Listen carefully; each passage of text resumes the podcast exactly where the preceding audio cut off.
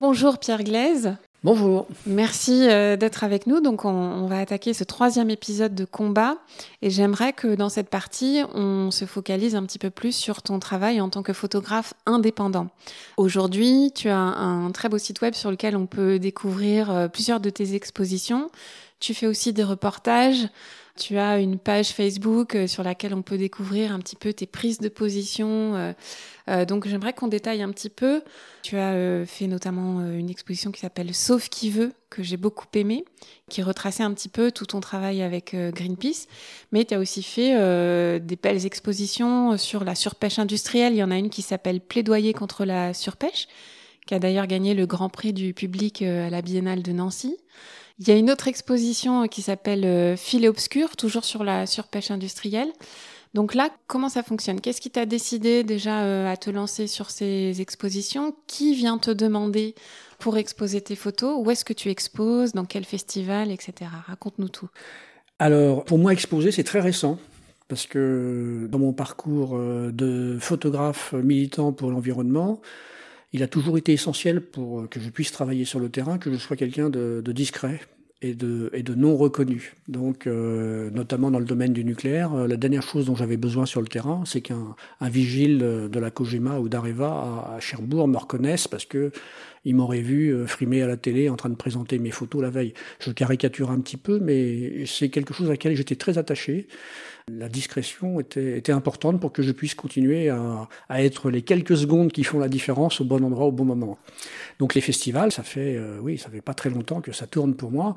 J'ai eu la chance euh, d'être invité. Donc ça, c'est évidemment euh, la, la, porte royale, on va dire, par notamment le festival de la qui est un festival très important en Bretagne, qui, qui tourne très bien depuis de nombreuses années. Et ce sont eux qui ont monté l'exposition Plaidoyer contre la surpêche. Ensuite, euh, j'ai été invité au festival de Montier-Ander, qui pareil est un, festival de grande qualité dans le domaine de la photo animalière. Et il faut savoir que ces festivals, ils sont fréquentés par des dizaines de milliers de personnes, donc c'est tout à fait euh, tout à fait important. Donc euh, ça provoque des rebonds. Donc c'est comme ça que mes diverses expositions ont été réaccrochées plusieurs fois parce qu'elles plaisaient bien et elles étaient prêtes à être réaccrochées. Et donc tu te rends dans ces festivals, est-ce que tu as l'occasion de rencontrer le public et de recueillir un petit peu les, les impressions oui, euh, des gens, ben, de discuter Autour d'un festival, il y a toujours des visites commentées ou même des projections. Ou, euh, quand le livre est sorti, alors ça c'est déjà plus ancien, mais j'ai fait beaucoup de conférences aussi autour du bouquin. Quoi. Euh... Donc j'ai accepté de monter en, dans de la sortir lumière. de l'ombre. Voilà, sortir de l'ombre. Ouais. Mais ça c'est tout à fait récent pour moi. Et donc là tu rencontres ton public et euh, ils découvrent tout ce que tu as fait avec Greenpeace, etc. Voilà. Et il et... y a des gens qui me disent, bah dis donc, les, vos photos, je les vois depuis que je suis gamin. Donc ça fait évidemment plaisir parce que c'est souvent un travail très solitaire aussi la photographie. Hein. Donc euh, le retour direct est, est, toujours agréable et intéressant. Ok. Si tu devais monter une prochaine euh, exposition, quel, quel, serait ton sujet là aujourd'hui? Alors je travaille beaucoup sur le transport actuellement parce que ça me semble être un des points d'entrée sur lesquels on peut agir pour les questions de réchauffement climatique. Depuis plusieurs années, je suis de près les, les petites lignes de chemin de fer qui sont menacées de fermeture et, et, je commence à avoir un dossier qui tient la route.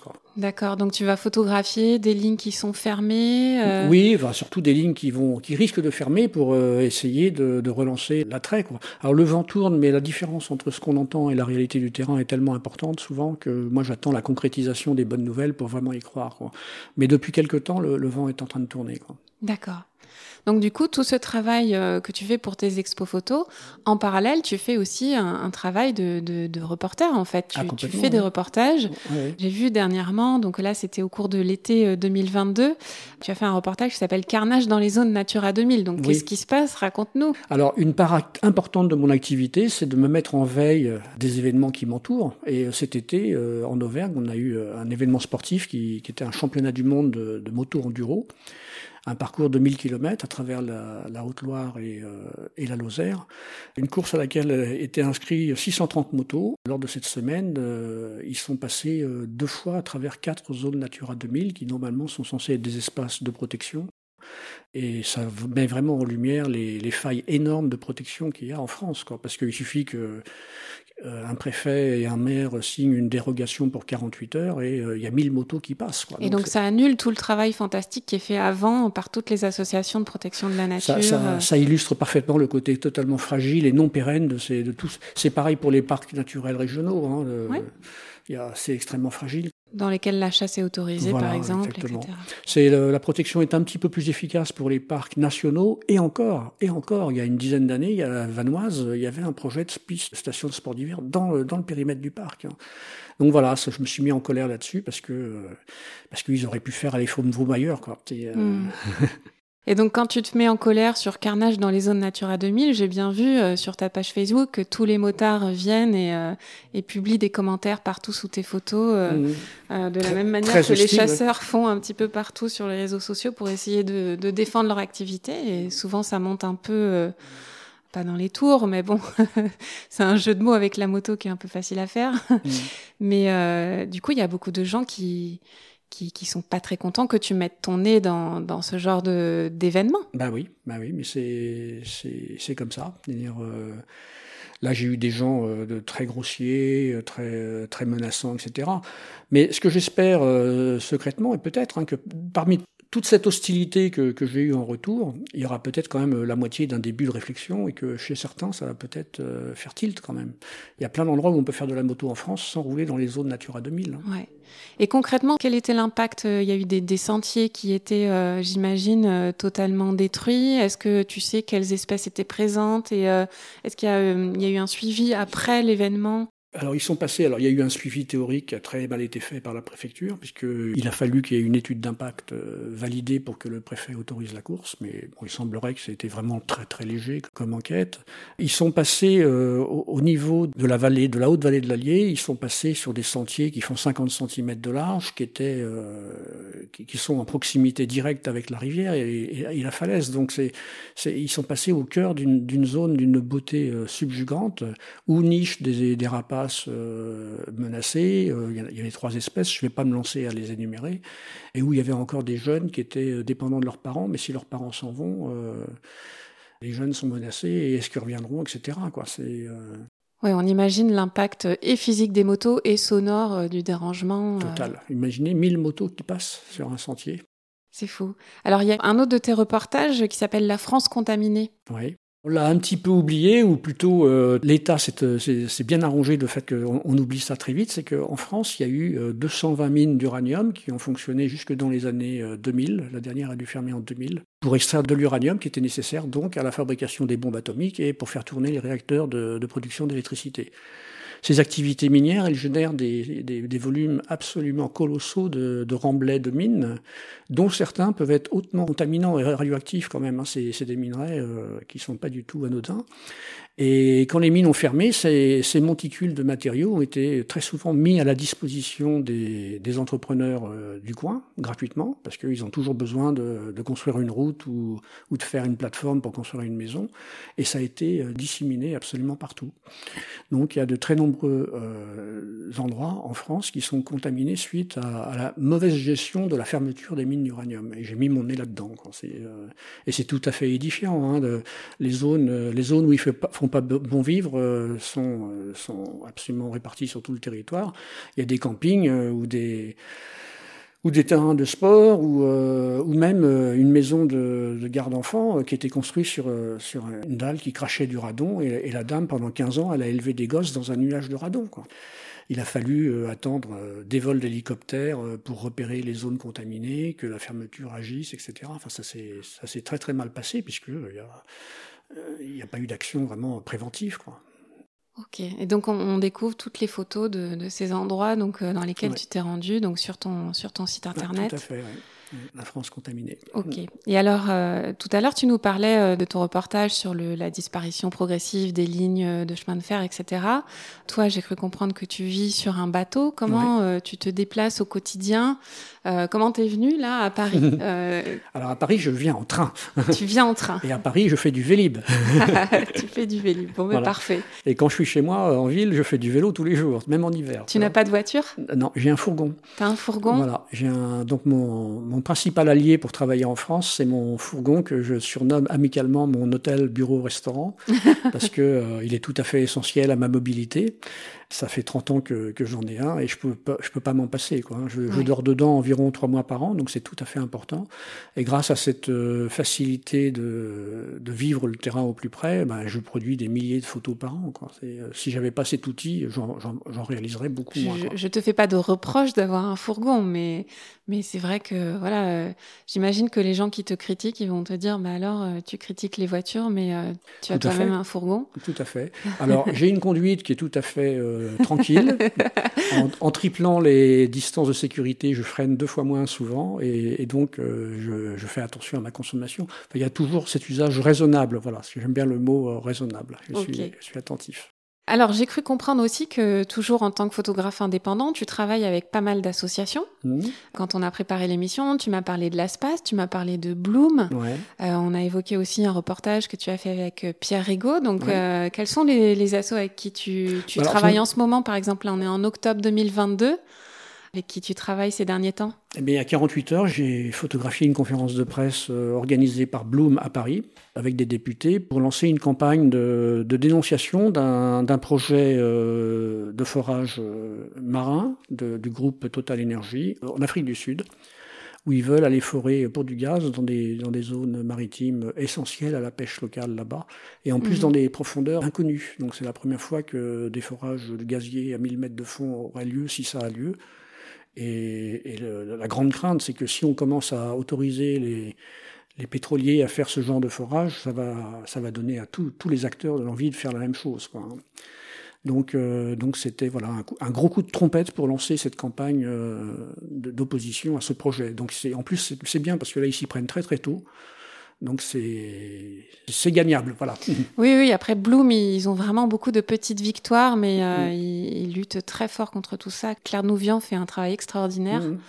Tu m'as aussi parlé de l'ASPAS. Oui. Tu es parti un petit peu dans le, dans le Vercors. Alors, Alors là, je t'accompagne veux... Euh, sur un projet euh, qui m'a emballé il y a, il y a 3 à 4 ans. Il y a eu un, une grande campagne nationale pour, pour trouver des fonds pour racheter un domaine de chasse qui était en vente dans le Vercors, 500 hectares, donc c'est euh, tout à fait important dans un paysage absolument sublime. Et ça a marché. Donc ils ont récolté suffisamment d'argent pour, euh, c'était cher, hein, pour euh, pour acheter ce, ce domaine. Et le but, c'est de une fois que les grillages, parce qu'évidemment c'était des enclos de, de chasse grillagés, une fois que les grillages pourront être ouverts, c'est de laisser le, la nature se réensauvager sans intervention humaine. D'accord. Ils ont, ils ont plusieurs réserves comme ça en France, et euh, ça, c'est, quelque chose qui m'intéresse. D'accord. Et du coup, on, on, fait le lien aussi avec Pierre Rigaud, qui lui aussi est un militant euh, anti-chasse. Anti-chasse, oui. Euh, j'avais vu son reportage sur le col de l'Isarieta, donc oui. apparemment, vous aviez travaillé ensemble sur ce, sur oui. ce reportage? Oui, oui. Ça faisait longtemps que je voulais euh, travailler avec lui, et un jour, il m'a dit, tiens, je vais faire un truc dans les Pyrénées, que tu peux venir et pendant une semaine, j'ai suivi les, les, opérations de chasse et, et, ça a été pour moi d'un étonnement. J'allais d'un étonnement à l'autre tellement c'était monstrueux ce oui, qui se ce passait. reportage est effarant. Voilà. Donc euh, il y a eu une journée notamment que je n'oublierai jamais où j'ai pris 4661 coups de fusil dans les oreilles quand même. C'est euh, même pas imaginable. Ouais. Et il faut savoir que euh, ils, ils, tirent sur des, des, centaines et des milliers d'oiseaux, mais ils, ils, en ratent énormément, ils en blessent énormément. Ce qu'il faut qu'on dise, c'est que c'est un col migratoire en fait, voilà. c'est un endroit un de endroit, passage. C'est un endroit de passage obligatoire. Euh, un endroit assez étonnant parce que d'un côté il y a les ornithologues qui les comptent et de l'autre côté il y a les chasseurs qui les butent. Quoi. Donc et quelles sont les espèces du coup? Il y a, là, il y a des vanneaux UP, les choses comme ça alors, qui alors, passent, le, je crois? Le, ce qu'on a surtout fait nous quand on y était, c'était des, des, grives. Des grives. Voilà. Mais ils attendaient les palombes avec impatience. Voilà. D'accord.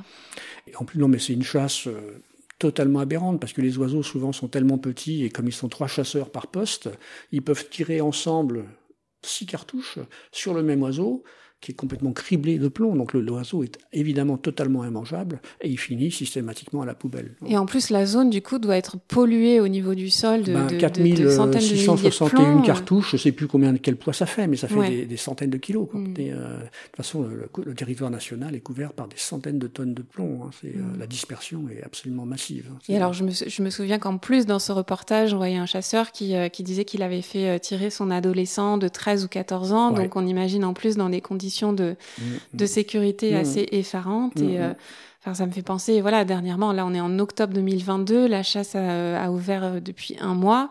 Il y a plein d'accidents de chasse, etc. Pierre Rigaud continue de, de dénoncer un peu tous ces manquements à la sécurité. La chasse de loisirs en France, euh, j'aimerais bien savoir un petit peu ta position. Qu'est-ce que tu en penses? Est-ce que tu es plutôt pour l'abolition? Est-ce que euh, tu serais plutôt pour une réforme? Est-ce que euh, la professionnalisation de la chasse, c'est quelque chose qui pourrait être envisageable? Moi, je suis un, gars du terrain, donc je suis pas un, théoricien de campagne, on va dire.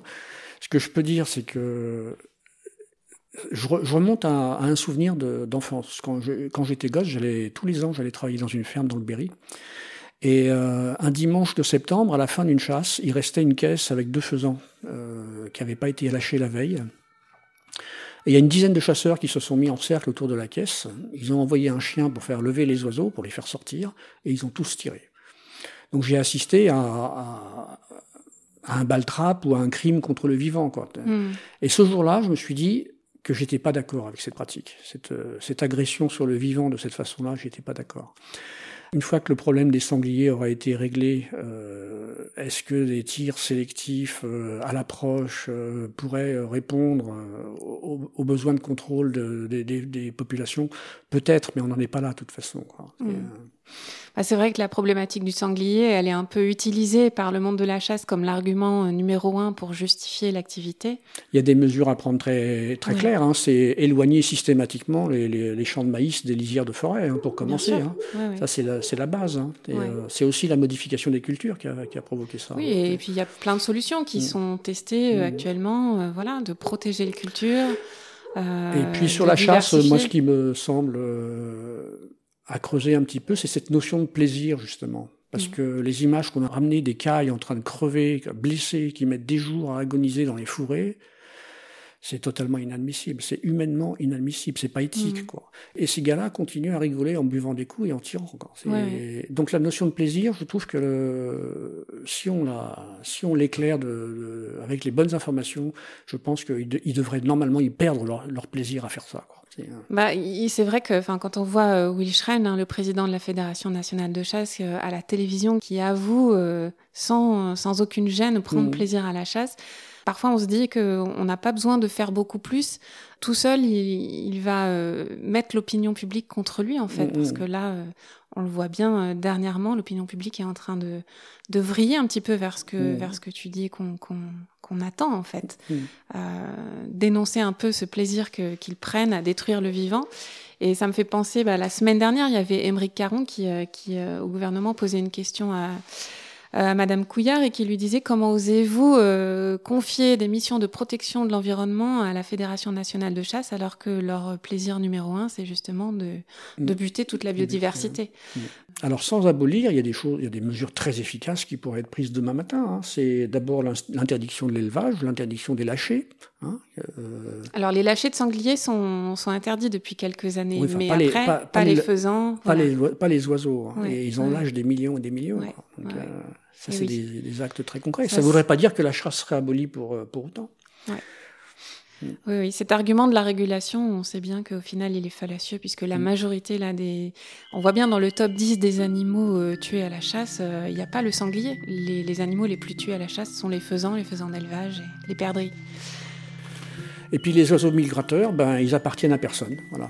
C'est comme les baleines, on prend ses jumelles et on les regarde passer et on s'émerveille. C'est ça. Bien, bah, on a terminé cette troisième partie. On se retrouve euh, pour le dernier épisode de cette série. On va parler un petit peu plus du futur, faire une passerelle vers les solutions qu'on peut mettre en place. Merci à toi, Pierre, et on se retrouve tout de suite. Merci beaucoup.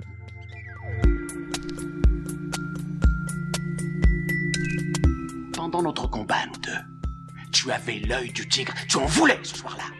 Il faut que tu retrouves ça maintenant. Et la seule façon, c'est de recommencer au commencement. Tu vois ce que je veux dire?